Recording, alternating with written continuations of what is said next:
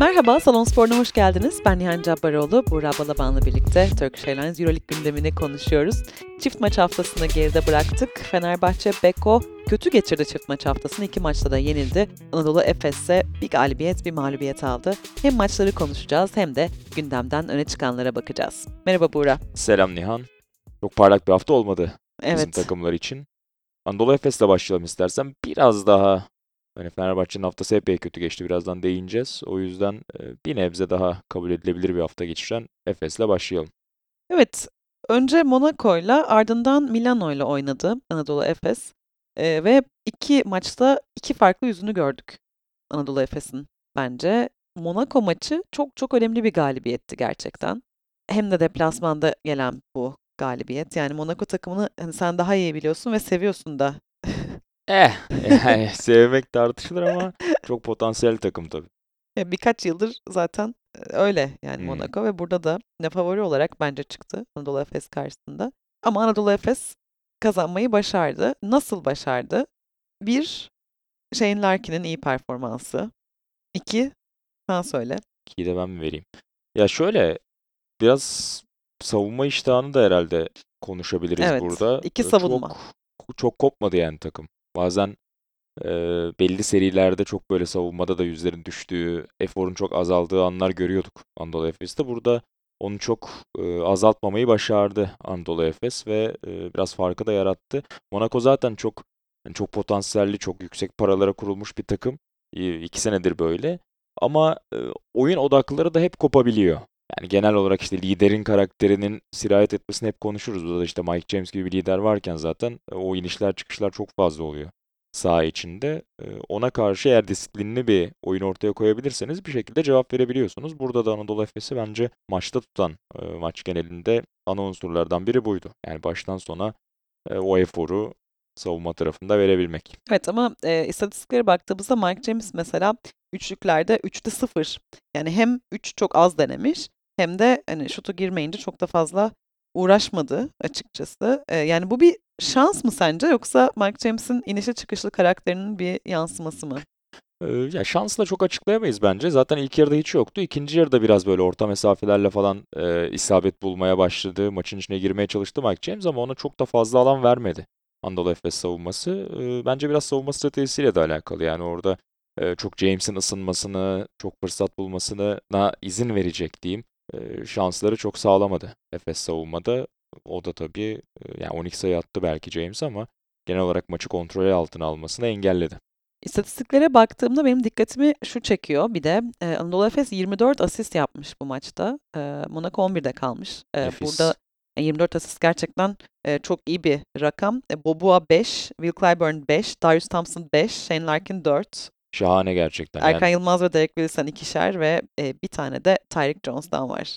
Will Clyburn mesela yayın gerisinden Evet. 4'te 0'da kaldı. Maçın içinde neredeyse hiç yoktu bu arada. Ki o da aslında iki yüzünü gördüklerini niye Efes'in. Clyburn'da bence iki yüzünü gördük. Birazdan Milano'da daha çok konuşuruz Clyburn'u. Burada e, çok fazla işin içine giremedi. Zaten 21 dakika fark edip tuttu onu Erdemcan. Yayın gerisine hiç isabet bulamadı falan. Bir tane çok kritik basketi var. Son birkaç dakikada işte sağ forvetten girip e, hücum kırılmışken aslında isabet üretti ama bunun yanında hani soğumaması, hani bir şekilde o 5 asistle hücumun aksiyonuna, akışına katkıda bulunmuş olması epey kıymetli Clyburn'un. Her ne kadar hücumda çok fazla sorumluluk aldığı bir gün izlemesek de. Ya bunun biraz da sebebi Bobo ile Larkin'in bu kadar iyi oynaması olabilir bu arada. Yani biraz etkiliyor da. Sonuçta bir tane top var.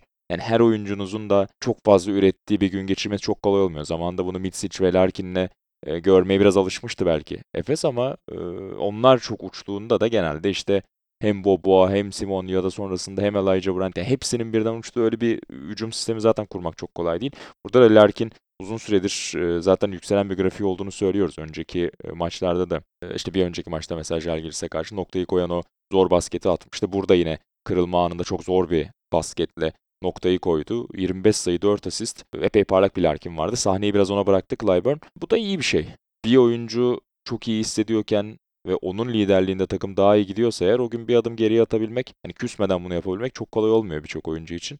Ee, burada ben çok sağlıksız bir durum görmedim yani bu maç özelinde ki zaten bir sonraki maçta Clyburn'un de ne kadar e, katkı vermeye hazır olduğunu gördük İşte o, maçında. ona bağlayalım istersen. Ya burada hani Shane Larkin'den bahsetmişken şunu söyleyeyim. Bence Erdemcan Shane Larkin'i Yani tamam eski Shane Larkin, 3-4 yıl önceki Shane Larkin olmadığını biliyor ama hala çok yetenekli bir oyuncu ve birazcık daha hani topu dağıtma rolünü arttırdı bence Erdemcan. Yani tam al topu hani git at gibi değil de birazcık daha hani takımı oynatmak üzerine bir sistem kurmaya çalışıyor belli ki. Yani bunu da işte biraz görüyoruz yani 5 asist ardından Milano maçında da 7 asisti var mesela Shane Larkin'in. Şimdi Misic varken biz bu rakamları tabii. Misic'ten görüyorduk ve Shane Larkin daha çok birebirler, hızlı hücumlar, e, üçlüklerle görüyorduk. Mesela burada birazcık rolü değişti Larkin'in. O da yavaş yavaş adapte oluyor buna.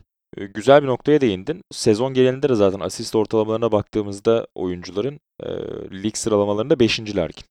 Ki bu kadar asist özelliğiyle ön plana çıkan bir oyuncu değildi Evet. dediğin gibi. Daha bitirici rolde onu görmeye alışıktık. Burada ise biraz daha e, dağıtmaya da hazır bir rolde sene başından beri ki önündeki isimler işte Campazzo, Lorenzo Brown, Laprovitola gibi daha çok hani pas öncelikli oyuncular aslına baktığında. O yüzden onlarla beraber o resmin içinde Larkin'i görmek çok değerli. Bu maçta olduğu gibi yanına şut isabetleri de geldiğinde sezona biraz yavaş girdi. Önceki yıllarda da görmeye alışıktık bunu. Ama efor oradaydı. Şimdi yavaş yavaş bacaklarını da daha iyi hissediyor bence. Daha rahat şuta kalkıyor. Çok daha çekingen olduğunu görüyordum ilk maçlarda o şutları denerken. Burada biraz da artık güvenmeye başladı bacaklarına.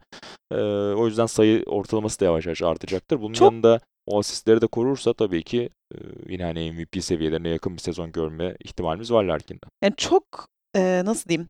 Yani psikolojik bir oyun. Yani tam istediğim gibi bir tabir olmadı bu da. Yani Larkin çok Duygularının oyununu etkilediği bir isim. evet yani daha iyi bir tabir bulmaya çalışıyorum ama bulamadım. Hani o, şekilde söyleyebiliriz. Gerçekten mental olarak iyi olduğu zaman iyi oynayan bir oyuncu. Yani bazı insanlar böyledir bu arada yani hayatta da böyle. Ben mesela kendim için de bunu söylerim. Yani mental olarak iyi olduğum zaman mesela performansım çok çok artıyor. E, kötü olduğu, çok iyi olmadığı zaman da çok düşüyor mesela. Hı hı. Larkin de böyle bir oyuncu bence ve e, işte yavaş yavaş o istikrarda yakalamaya çalışıyor. Oraya dönmeye çalışıyor tekrar söylediğin gibi. Ee, bakalım yani Larkin'in bu seviyede görünmesi epey parlak bir ışık tabii ki Anadolu Efes için. Hani belki Milano maçında konuşuruz hani tartışırız orada özellikle şu yayın gerisinden şut yüzdesi çok parlak değildi ama hani sen de az önce söyledin orada da yine top dağıtımında merkez roldeydi yine. Yani ürettiği 7 asistle Hı hı. hakkını teslim etmek lazım. Peki Will Clyburn de bu kadar iyiyken nasıl kaybetti Anadolu Efes? Milano'ya karşı. Evet. Ya Milano'ya karşı aslında maç geneli hiç skorun anlattığı gibi bir maç olmadı. Yani burada işte skora baksan 16 sayılık bir fark. Hani rahat bir galibiyet gibi düşünebilirsin. Ama e, aslında öyle değildi. Yani 3 3,5 çeyrek çok Evet. ortadaydı maç. Hatta işte Efes öne geçti. 3. çeyrekte e, işin o tarafa doğru kayacağını da düşünebilirdik ama e, sonrasında işte yayın gerisinden Milano e, biraz zor isabetler de buldu bana kalırsa ve e, hani %54 ile ev sahibi takımın üçlük attığı bir maçtan bahsediyoruz. Hal böyleyken de e, maçı çevirmeyi başardı Milano. Yani Milano'da problem biraz böyle işte geçen seneden beri aslında konuşuyoruz. Bir numarada o güvenilir eli bulamamak, orada sorumluluğu almasını istediği oyuncuyu bir türlü kısa rotasyonda bulamamasıydı. E, Messina'nın ki bu yıl da aslında bulamıyor. Yani kötü gidişatın sebebi biraz oydu. Pengos'u devre dışı bıraktılar. Tamamen oraya belki bir transfer yapacaklar. Şimdi Madolo sakatlıktan döndü. Ufak ufak onu devreye sokmaya çalışıyorlar ama hala orada bir tane net eksik var. Hal böyleyken de işte Mirotic'e ve Shields'a çok fazla e, rol düşüyor. Çok fazla sorumluluk almaları gerekiyor ve sene başından beri aslında iki oyuncu da harika oynuyor. Bence ligin en özel yeteneklerinden ikisi 3 ve 4 numarada. Shields ve Mirotic. Bazen onlar hatta 2 ve 3 kullanıyor. Çok fizikli sahaya çıkıyor Messina. Yine bu maçta da özellikle ikinci yarıda Shields harika oynadı. Yani o sorumluluk aldığında ki playoff serisinde falan da hatırlıyorsun. Birkaç yıl önce Efes'le oynadıkları e, durdurulamaz bir hale alabiliyor. Yani Milano'da bir maç çalmıştı mesela tek başına. Burada da ikinci yarıda Shields'ı durduramadın açıkçası. Yani eşleşmek çok kolay değil Shields'la. E, kısa bir oyuncu koysan karşısında güçlü kalıyor. Güçlü bir oyuncu kalsan hızlı kalıyor. E, o çok iyiydi. Mirotic eh diyelim hani o çok böyle uçmadı belki ama idare eden bir performans ortaya koydu. Asıl farkı yaratan ama Devon Hall oldu. Yani sene başından beri hiç işin içine giremiyordu Hall ki birkaç senedir ondan bir çıkış bekliyorlar. Olmuyordu. Yer yer böyle bir kıvılcım gösterdi ama istikrarlı olarak takımı taşıyamadı. İşte o kısa rotasyondaki eksiği, onlara çok büyük sorun yaratan o defoyu e, maalesef bu maç Devon Hall çok iyi doldurdu. Yani içeriye penetreleri, e, soluna gidip e, çember civarında bitirdiği pozisyonlar sadece 21 dakikada 15 sayı, 5 asist. E, çok ekstra tabii. Çok ekstra oldu. Yani Hall'dan böyle bir performans beklemiyorduk. Biraz mağlubiyetin ana kaynağı olarak Hall'un performansını yazabiliriz. eee, Milano tarafında. Ya onlar için de çok önemli bir yani biraz reaksiyon maçı gibi bir durumu da tabii. vardı bir yandan. Yani hem Messi'nin açıklamaları işte geçen hafta biraz konuştuk ama şunu konuşmamıştık geçen hafta. Mike James Doğru, doğru. Twitter'da yine çok aktifti. Evet ya. Onun Messi'ne dinozor demesi. Aynen öyle. Dinozor dedi. Ligin en iyi 4 numarasını almış. Tabii bu zamanların en iyi 4 numarası elinde adamı 3 numara oynatıyor. Devi kadro mühendisliğini berbat yapmış.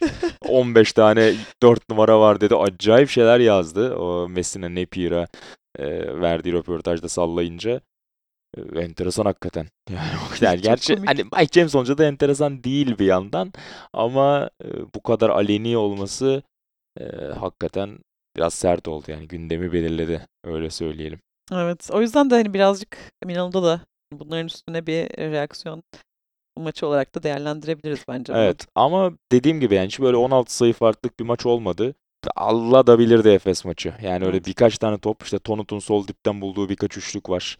E, Melli'den Ee, bahsetmedik. Onun da double double'ı var yani rebound. Hmm. 10 rebound Ki almış. sezonu çok kötü geçiren bir Melli Evet. şu ana kadar. Bu maçın da hatta ilk yarısında hiç iyi görünmeyen bir Melli.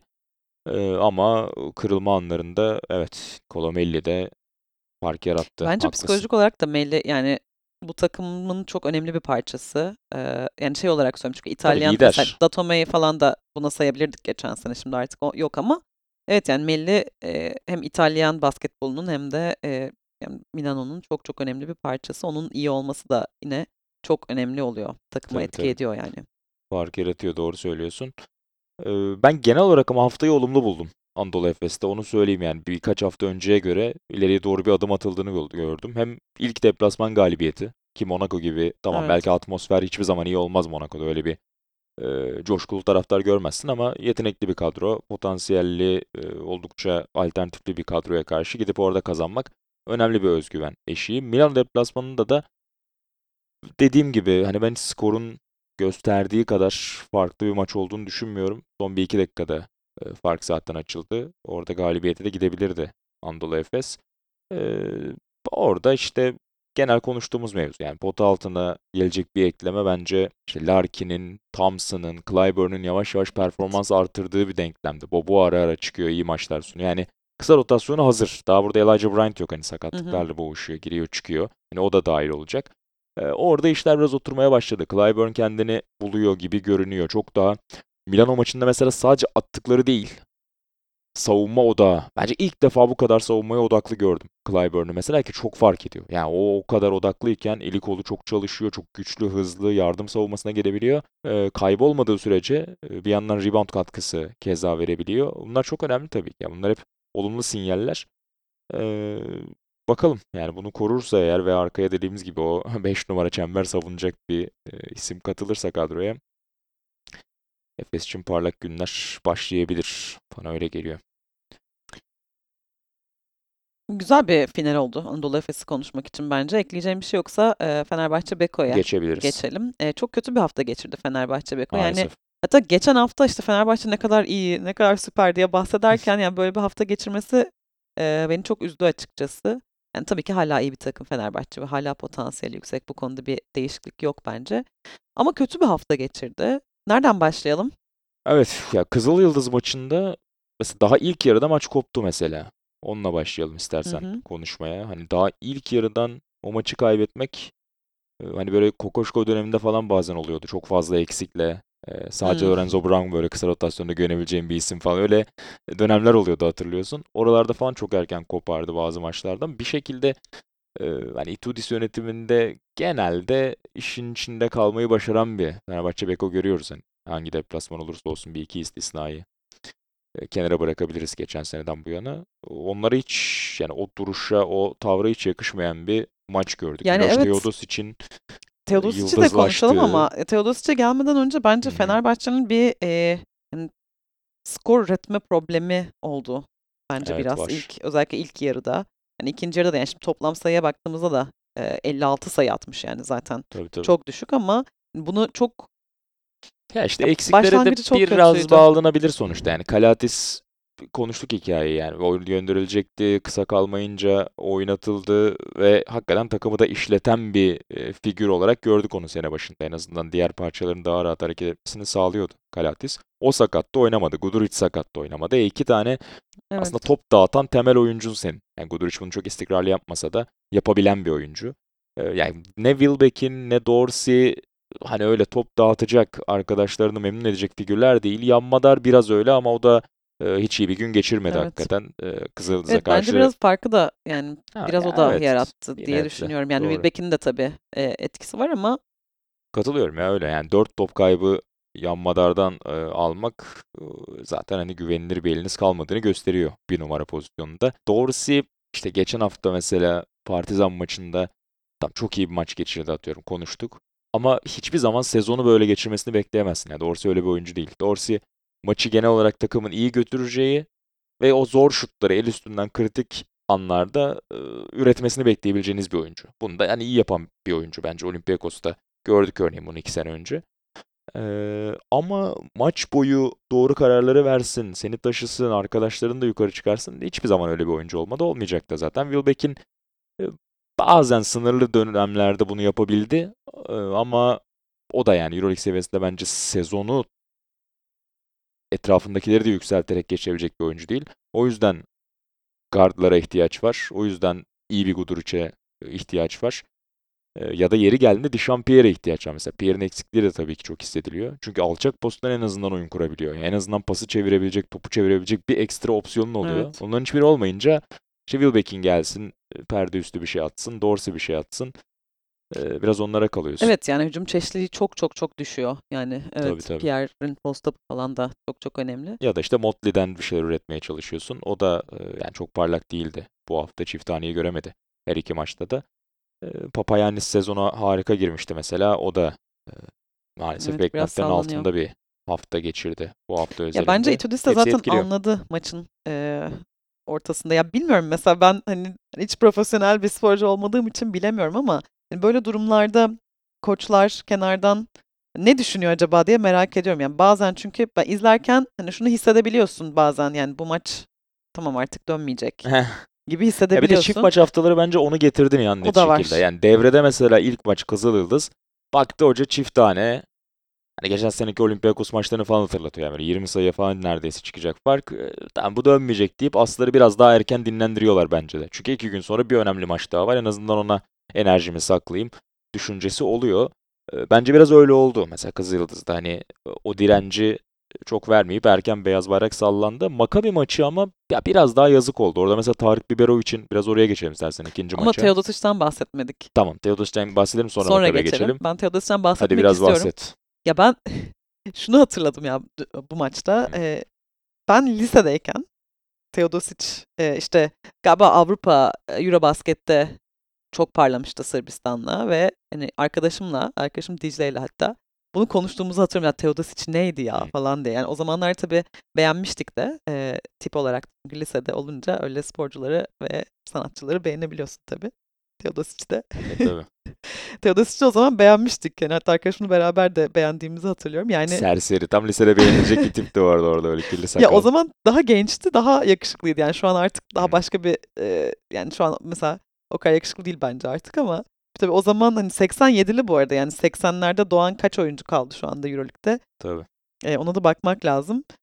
Ve ya bu yaşında hala bu şekilde oynuyor olması ya çok büyük yetenek. Yani bazı insanlar da böyle doğuyor işte diye düşünüyorum. Yani Teodosic Evet. hiçbir zaman hani takım arkadaşları tarafından ya işte acayip çalışıyor, inanılmaz bir iş etiği var falan böyle konuşulan bir insan olmadı. Tam tersine işte hatta NBA'de falan da işte geceleri dışarı çıkıyor, işte antrenmanları yeterince ciddiye almıyor falan denen bir oyuncu oldu.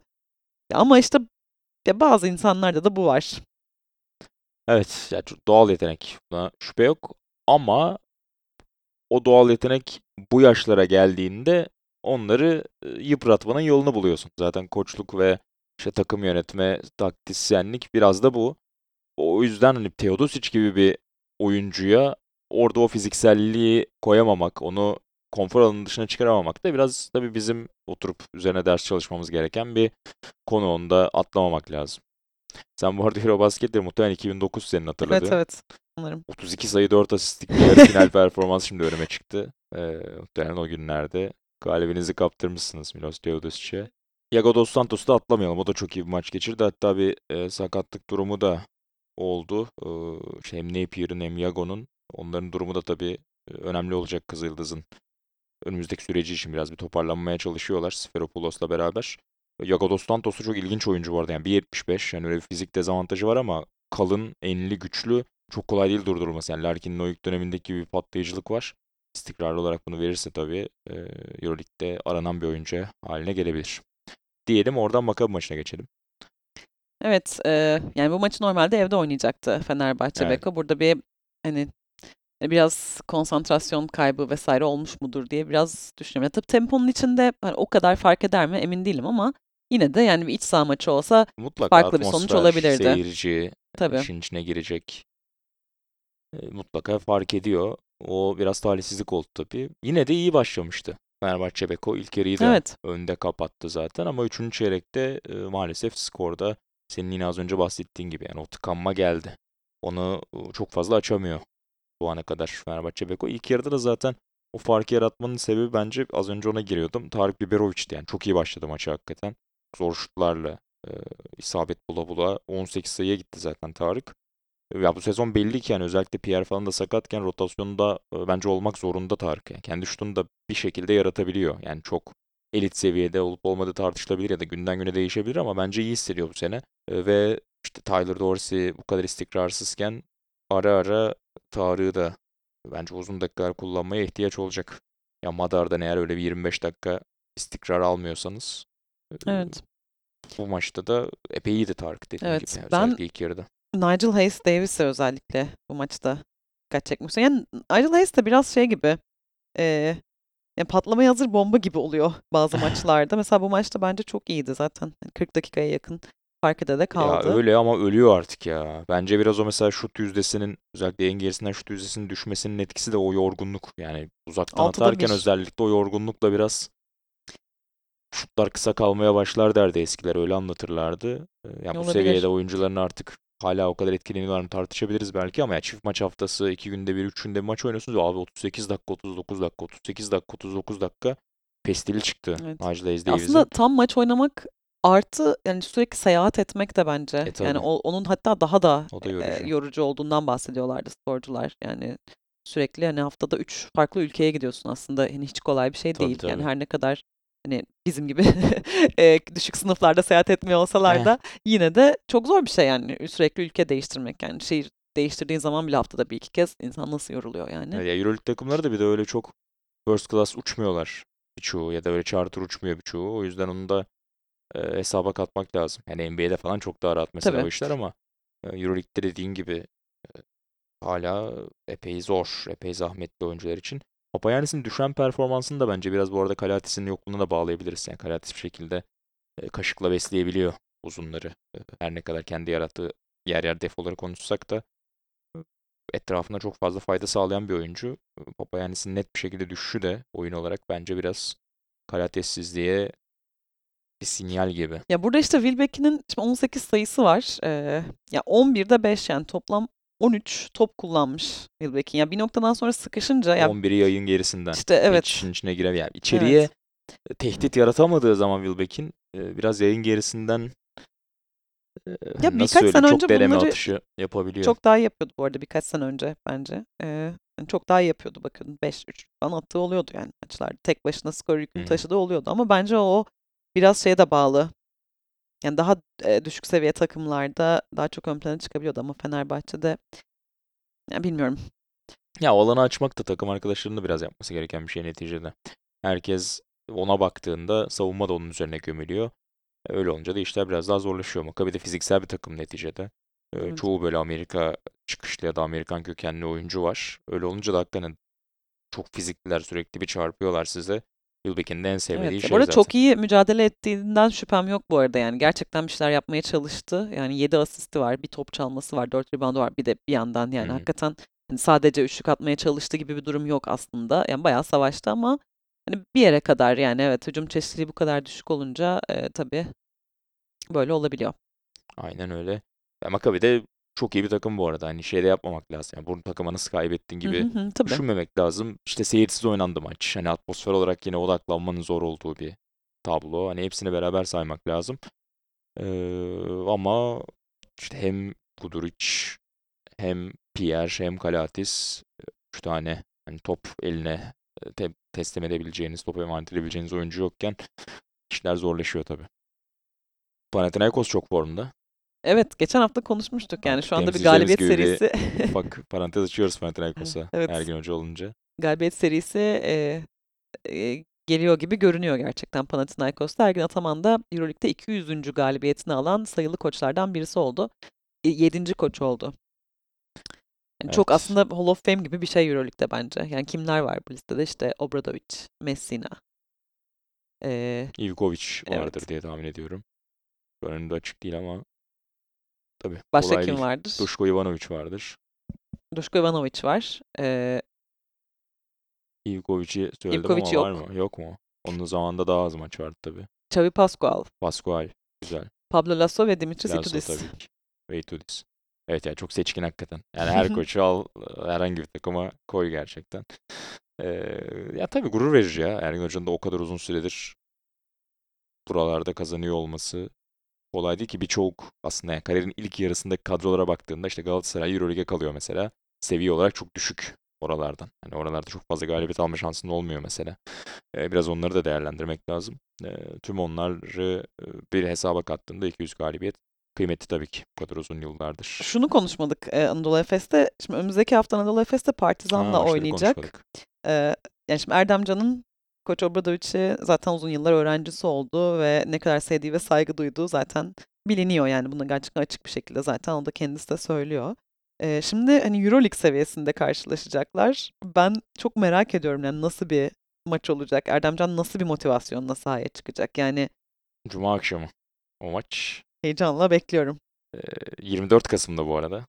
Öğretmenler Öğretmenler Günü. Günü'ne denk gelmesi de bu anlamda Ertemcan, Şarkı Ordoviç birlikteliğine dair e, hoş bir tesadüf olmuş. Obradovic için önemli bir ya Euroleague'de zaten yani neredeyse mesela Lasso, Itoudis ha, bunların hepsi zaten olimpiyat e, şey. Bunların hepsi Obradovic'in Lasso iyi. bir şekilde evet evet Lasso da. Lasso da mı çalışıyor? Evet. Ha Lasso oyuncu olarak da çalışmış Evet. olabilir onun yanında. Doğru söylüyorsun bak. Evet, 90'larda Lasso ilk be. e, Unutmuştum. beraber çalışıyor. Şu anda işte Erdemcan da artık Euroleague seviyesinde bir koç. Hocaya o da. dokunan. Gerçekten öyle yani. Evet evet doğru söylüyorsun. Vay be. Ha yani 92 işte bak 30 yılı geçmiş. Evet. Çok kolay değil. Şu anlamda da tabii ki bu bahsettiğin konu başlığa taşındı. Sene başındaki o el öpme Hı. konusu e, işte çok da tartışılmıştı falan. Şimdi tekrar bir araya gelecekler. E, bakalım. Bakalım nasıl olacak yani. Herhalde en kazanmak isteyeceği maçtır Erdem canım bence. Takvimde. Sonuçta hani hocayı bir etkilemek istersiniz. İşte mesela bence bu çok önemli bir sınav onun içinde bir yandan. Hmm. E çünkü çok duygusal olarak bir şey hani hissettiğiniz, yani çok saygı duyduğun Hmm. birisiyle rekabet ediyorsun. Şimdi burada çok zor yani. Hani eski takımla şu- oynamak bile ne kadar zor oluyor mesela oyuncular için. Bazen hani çok kafaları karışıyor. Yani çok sevdikleri bir takımsa ama bazen de hani çok ciddi bir şekilde çok iyi performansla gösterebiliyorlar biraz o rekabetçi duyguyla. İşte profesyonel hayatta bunu kontrol etmek, bu duyguları kontrol edebilmek çok önemli Tabii. yani. Tecrübe de biraz onunla alakalı bir şey zaten. Evet. Ya hoca çok uzun yıllardır bu işin içinde başarılı yapıyor. Buna e, hiç söyleyecek bir şeyimiz Tabii. yok. Ama hani Euroleague sahnesinde sonuçta ilk yıllarını baş antrenör olarak geçiriyor bir yandan da. E, dediğini bir de şuradan destekleyeyim. Şu da olur ya normalde yaptığından biraz daha afili halde yapmaya çalışabilirsin ya hocana göstermek için. Mesela Evet o da biraz çok büyüleme risklidir. ve hani O da çok riskli bir şeydir mesela. Yani "Ulan müthiş bir set şey yapayım da. Hani Evet. anladın mı? İ- O da İnsanı olabilir. içtençe bir ya ister ya Gıcıklar yani, yani mesela ama bakalım. öğrenci olarak öğretmenini bir hani takdir almak Ya işte İstersin bir yani. problemi hani x artı y öyle de çözersin de atıyorum bir de türev alıp çözersin ya. Şimdi onu türev almaya giderken o iş daha da zorlaşır aslında. Çok daha basit yoldan falan. Hani öyle şeyler olacak mı mesela? O gözle de izlemek güzel olabilir bu maçı. evet evet aynen öyle. Ee, Yani mesela kendisi hani Obradoviç'ten öğrendiği setlerle hani bilmiyorum. falan Bakalım. ya. Anladın mı? Muhakkak hani Olabilir. üzerine çok tartıştıkları yıllar içerisinde belli setler vardı. Mesela onlardan birini koymak istemez misin sallıyorum falan. Ay ben öyle bir çok şey. isterdim. Ben Ama işte olsam. o da bazen işin rengini değiştirir anladın mı? Evet. Orada atıyorum Larkin otu- öttürüyorsa 20 sayı 25 sayı olmuş. Orada bambaşka bir set çizip en zayıf oyun Erkan'dan smaç bulmana gerek yok aslında falan ya mesela. Doğru. Ama bazen de insan kafa oraya gidebilir falan. O gözle izlemek de güzel olabilir gerçekten. İki takım da bu arada bir yandan hani çıkış arıyorlar aslında. Ee, tabii ki ilk 8 hedefiyle. İlk 10 demiyoruz hala. Yani play-in'le beraber artık ilk 10 takımın playoff umudu olacak ama biz yine hani ilk 8 gibi ee, konuşalım. O hedefle yola çıkmış takımlar. İlk 9 maçta 4'er galibiyeti var her ikisinin de. Ee, bir sıçrama maçı da olabilir kazanan taraf için. Ee, keyifle takip edeceğiz Sinan Erdem Spor Salonu'nda bu cuma. Fenerbahçe Beko ise Virtus Bologna deplasmanına gidecek. Tabii işte aradaki o iç saha maçını oynamayınca bu sefer deplasman miktarı Evet. da artıyor. Yani o da aslında dengeyi bozan konulardan bir tanesi. Virtus sezona e, epey iyi girdi. Yani beklentilerin en yu- yukarısında giren takımdı açıkçası. 9 maç 6 galibiyetle e, İspanyol kilinin Real ve Barça'nın arkasındalar. Ama yani o sezon başındaki harikulade halleri duruyor mu dersen e, çok emin değilim. Yani hala çok fazla atıyorlar. e, yüksek tempo oynamaya çalışıyorlar ama e, bakalım. Yani yenilmeyecek bir takım değil e, ama biraz Fenerbahçe Beko'da bitiyor sanki bu sezon gidişat. Yani takım Evet. ne kadar iyi, ne kadar birbiri için oynamaya hazır. Biraz onlar üzerinden e, maçların gidişatı şekilleniyor. Bir de sakatlık da yani Tabii Guduric ve e, Kalates de Tabii bence tabii. önemli. Çok önemli. E, onlar dönecek mi dönmeyecek mi onu bir göreceğiz. Ona göre de e, Bologna maçında bakalım nasıl bir Fenerbahçe göreceğiz. O maçta Perşembe akşamı oynanacak. Yine çok geç bir saatte. Bizim için artık her maçı neredeyse evet çok ya. geç. Yani saatler geri alınmadığı için. E, Çok zor oluyor gerçekten maçın Evet. her maçın tamamını izlemek yani zor iş.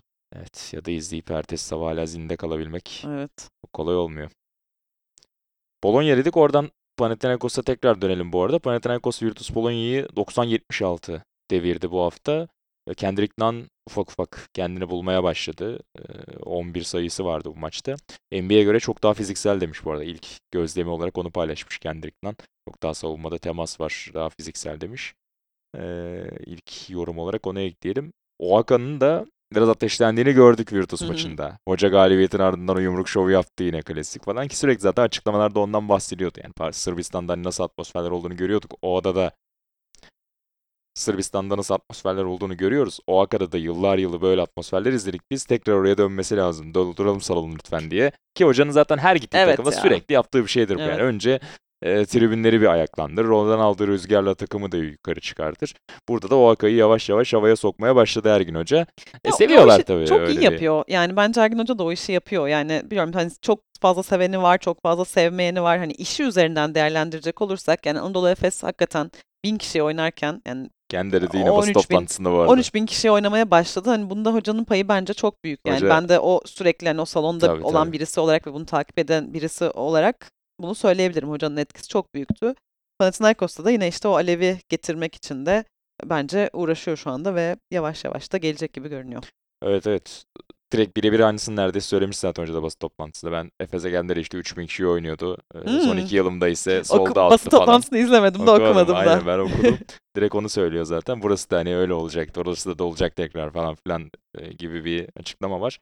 E, Hocanın ilk yıldızı diyelim yani ilk has adamı e, sanki Jerian Grant olacak gibi görünüyordu sezon başından beri. E, uzun rotasyonda da Mitoğlu. Zaten derbi galibiyetinde Olympiakos'a karşı lig maçında inanılmaz oynamıştı. Bu maçta da mesela Virtus'a karşı 24 sayı 10 reboundla e, double double yaptı. Ligin en iyi 4 numarası demiş Ergin Ataman Mitoğlu için. Biraz iddialı olabilir belki ama iyi oynadığında da hakikaten müthiş verim veriyor Mitoğlu. Özellikle şut sorunu yaşarken Panathinaikos dışarıdan o isabetleri çok çok rahatlatıyor kısaları. Son 5 maçın 4'ünü kazandılar. Biraz fikstürü de avantajı. Zaten dediğin gibi burada konuşmuştuk. Bir e, Hı hı. sıçrama fırsatı vardı. Hoca belli ki işaretlemiş zaten orayı. Yani orayı e, tek parça mağlubiyetiyle geçtiler. Yeniden toparlandılar. Panathinaikos ayağa kalkmaya başladı diyelim.